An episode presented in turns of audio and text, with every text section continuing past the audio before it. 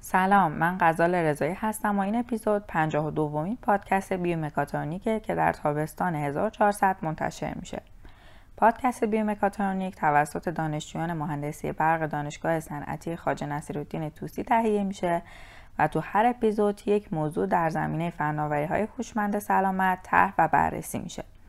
تو این اپیزود میخوایم راجع به نمایشگرهای تاشو صحبت کنیم و اشاره هم داشته باشیم به دستاوردهایی که ساخت این نمایشگرها برای ما میتونه داشته باشه. برای مثال اسکرین‌های پوشیدنی. اگه این موضوع برای شما جالبه، ممنون میشم که تا انتهای پادکست همراه من باشید.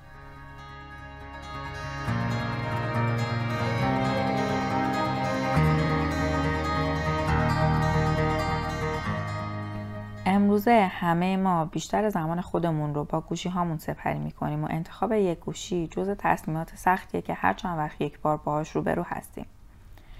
قابلیت‌های یک گوشی و حتی اندازه‌اش از مسائلی که تو انتخاب گوشی بسیار حائز اهمیته و این اندازه اسکرینه که اندازه گوشی ما رو تعیین میکنه. تو اینکه اسکرین گوشی همراه مهمترین بخش اونه شکی نیست. شاید برای خیلی از شما اتفاق افتاده باشه که با خراب شدن اسکرین گوشی گوشیتون قابل تعمیر نبوده و یا هزینه زیادی رو باید برای این کار صرف می‌کردین. برای همین هم در نهایت مجبور به خریداری گوشی جدید شدید. در نتیجه میتونیم بگیم نمایشگر گوشی گرانترین و مهمترین بخش گوشیه که روی اندازه و حتی کارایی اون تاثیر مستقیمی میذاره. از زمانی که موتورولا اولین گوشی همراه رو به بازار عرضه کرد نیم قرنی میگذره و ما از اون زمان شاهد پیشرفت بسیار سریع عرصه گوشی‌های همراه بودیم. از گوشی‌هایی که تنها توانایی انتقال پیام و زنگ زدن رو داشتن تا همکنون که علاوه بر اینها میتونیم با گوشی‌هامون موسیقی گوش بدیم، بازی کنیم، توی اینترنت سرچ کنیم، تو شبکه‌های مجازی بگردیم، عکس و ویدیو بگیریم و ببینیم و خیلی قابلیت‌های بیشمار دیگه. اما جالب اینجاست که با همه این پیشرفت‌های چشمگیر، این صنعت هنوز نتونسته توی زمینه بنیادی این پیشرفت چندانی داشته باشه و اون بزرگ کردن صفحه نمایش گوشیه. البته باید اشاره کنم که گوشی‌هایی وجود دارن که از حالت معمول اسکرین بزرگتری دارن و مطمئنا خود شما و یا حتی نزدیکانتون هم حداقل یک بار قربانی شدین و این گوشی‌ها رو خریداری کردین و احتمال خیلی زیاد بعداً پشیمون شدین. چون مشکل اصلی این گوشی‌ها بزرگ بودن بیش از حدشونه، جوری که توی جیب و خیلی از وسایل دیگه جا نمیشن. و اگه بخوایم واقع بین باشیم، اولین قابلیت و شعار اصلی گوشی‌های همراه راحتی اونها در حمل و نقل یا همون تو جیب جا شدنشونه. در نتیجه این گوشی‌ها به خاطر سایز بزرگشون بسیار مشکل ساز شدن. حالا این سوال پیش میاد که اگه بخوایم هم اسکرین بزرگی داشته باشیم و در عین حال هنوز گوشی تو جیبمون جا بشه چیکار کنیم؟ جوابش ساده است، باید گوشی رو تا کنیم. در طی دو دهه اخیر پژوهشگرای زیادی رو موضوع منعطف کردن گوشی همراه کار کردن. که البته همه اینها تا مدتی پیش صرفاً یک پروژه تحقیقاتی بود.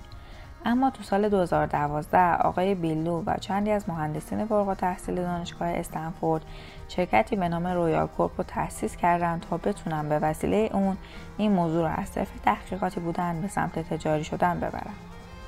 در نتیجه این اقدام در سال دو هزار و هجده این شرکت اولین گوشی خودش رو به نام رویول فلکسپای به بازار عرضه کرد. اسکرین این گوشی از وسط قابل تا شدن بود و به هنگام باز شدن مثل تبلت میشد. این گوشی قابلیت خم شدن به سمت بیرون رو داشت و تا دویست هزار بار خم شدن رو میتونست تحمل کنه. این گوشی تنها یک نمونه اولیه برای ورود به این عرصه بود. بعد از اون شرکت های سامسونگ و هواوی نیز تو این راه قدم برداشته و گوشی های تاشوی خودشون رو ارائه دادن.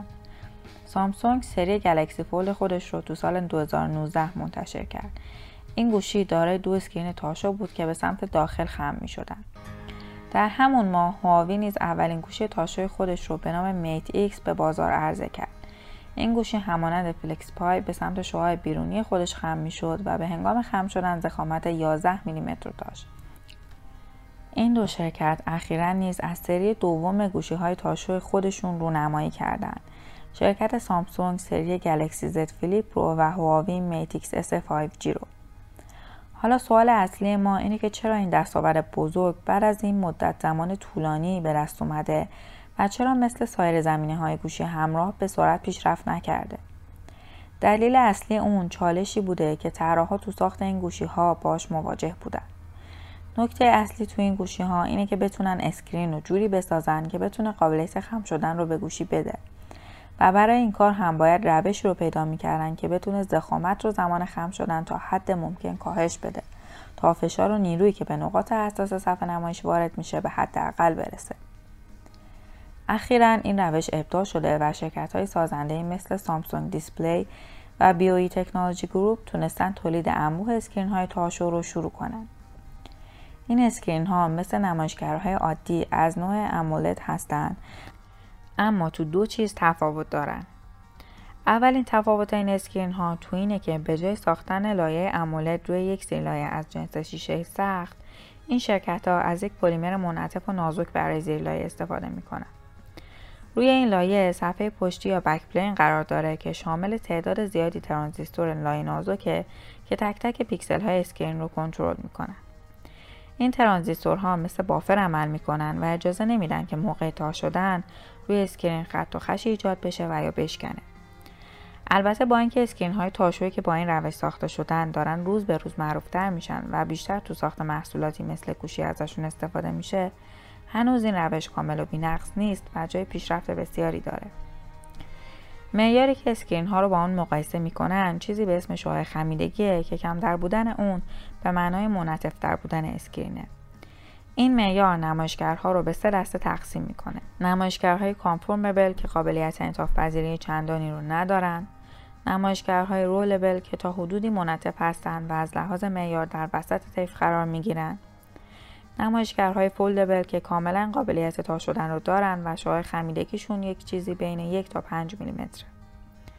همه ما میدونیم که سطح خارجی هر جسمی موقع خم شدن تحت فشار و نیرو قرار میگیره.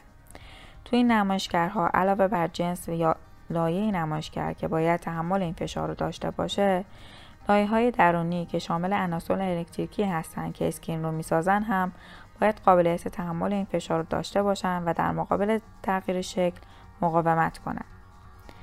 برای کم کردن این فشار و نیرو، ساده ترین راه نزدیک کردن سطح بیرونی اسکرین به سطح داخلی اونه. یا به عبارت دیگه، اسکرین باید به قدری نازک ساخته بشه و ضخامت کمی داشته باشه تا لایه‌ها به هم نزدیکتر باشن و فشار کمتری به ترانزیستورها وارد بشه.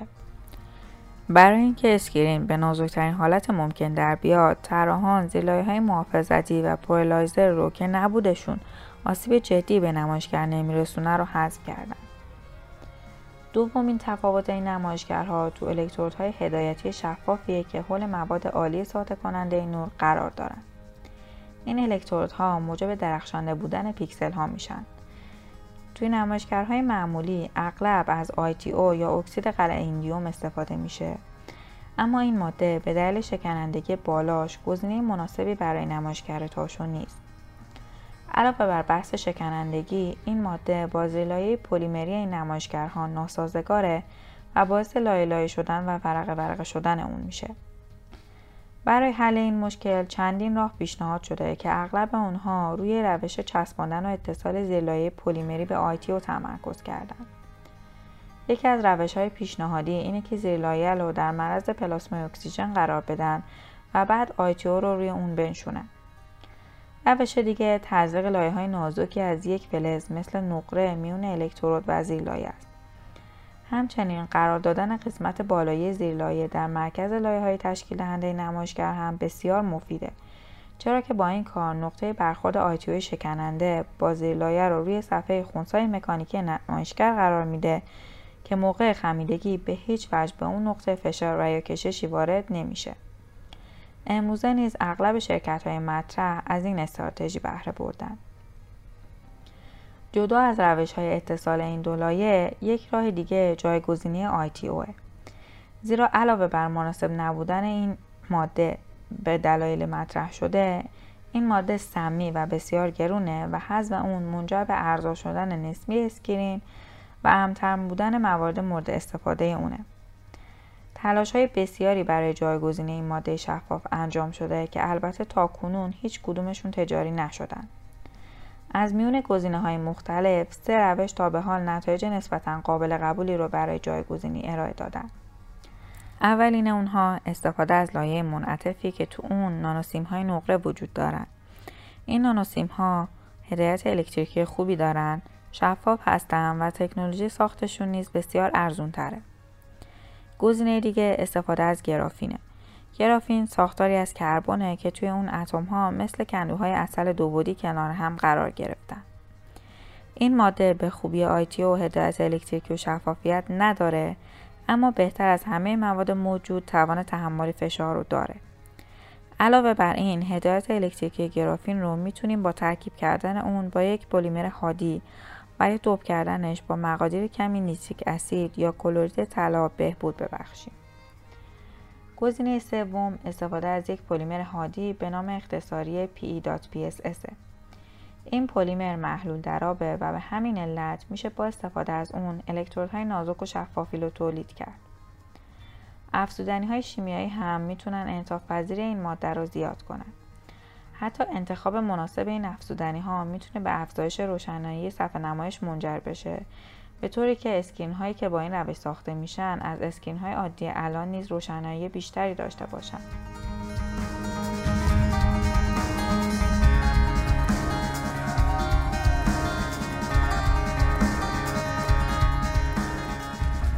حالا هم میخوام یه مقدار براتون راجع به نمایشگرهای اولد توضیح بدم. تا الان نمایشگرهای اولدی که توی گوشی ها، تلویزیون ها و کامپیوترهای ما استفاده می شده با این روش تولید می شدن. در ابتدا زیر لایه رو در خلا قرار می دادن و بعد ماده عالی افزودنی رو تبخیر می کردن و اون رو توسط ماسک های فلزی با طرحهای متفاوت روی زیر لایه نشانی می کردن. طرح روی این ماسک ها نمایانگر نقاطیه که قرار ماده افزودنی روی زیر لایه بشینه.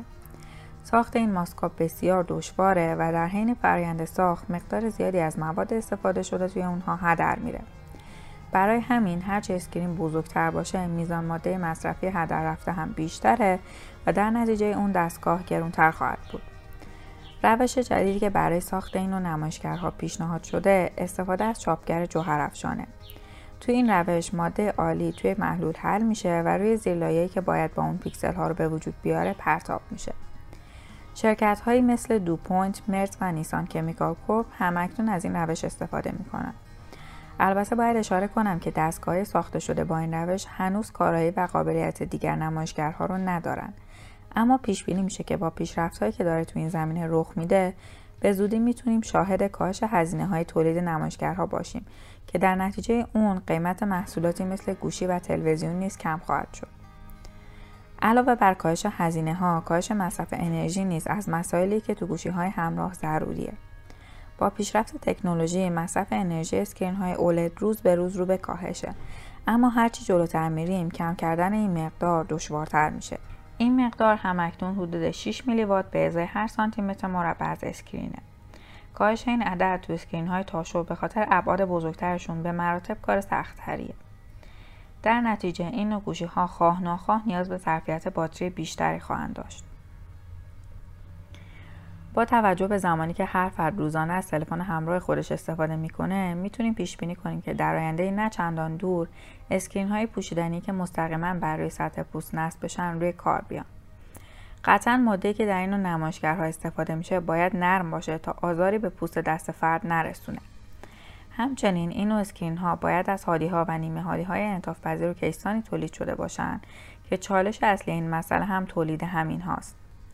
پس برای رسیدن به این آرزو اولین قدم تولید نمایشگریه که بتونه تغییر طول بده و یا کش بیاد تا بتونه همگام با حرکات پوست انسان تغییر شکل بده، در این حال هم کارایش افت نکنه. محققان مدتیه که به دنبال ساخت این اسکرین های کشسان هستند. رویکرد اولیه بدین صورت بوده که عناصر الکتریکی کوچک و ثابت و سخت رو به یک زیرلایه منعطف متصل می‌کردن تا کل مجموعه بتونه تغییر شکل رو تحمل کنه. این کار انجام شده، اما ایده جدید مطرح شده اینه که بتونن اسکرین‌هایی با قابلیت کیستانی درونی تولید کنن. یعنی علاوه بر زیرلایه، عناصر الکتریکی و هادی‌ها و نیمه هادی‌ها نیز همگی کشسان و منعطف باشن. ساخت این نوع نمایشگرها نیاز به یافتن مواد جدید داره. علاوه بر این چالش، مسئله اصلی دیگه حفاظت این مواد در مقابل اکسیژن و رطوبت و یا بکارگیری روشیه که بتونیم بدون لایه محافظتی به ساخت این نمایشگرها بپردازیم. پژوهشگران اخیراً موفق به ساختن این نمایشگر بدون نیاز به لایه محافظتی شدند. این نمایشگر توانایی کش آمدن تا دو برابر طول عادی خودش رو داره. البته همه این موارد نمونه‌های خام و اولیه این نمایشگرها بودند و پیش بینی میشه که به دلیل علاقه زیاد صنعت به این نمایشگرها به زودی شاهد پیشرفت‌های بسیاری در این زمینه خواهیم بود.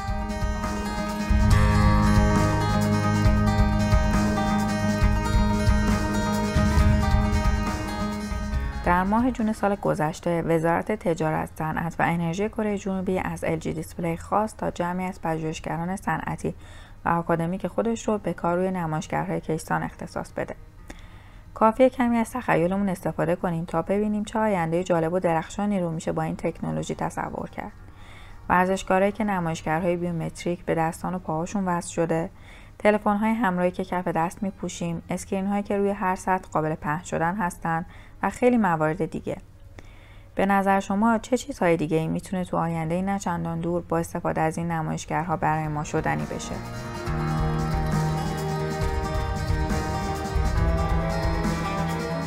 ممنونم که تا انتهای این پادکست همراه من بودین. امیدوارم مطالبی که گفته شده براتون مفید بوده باشه.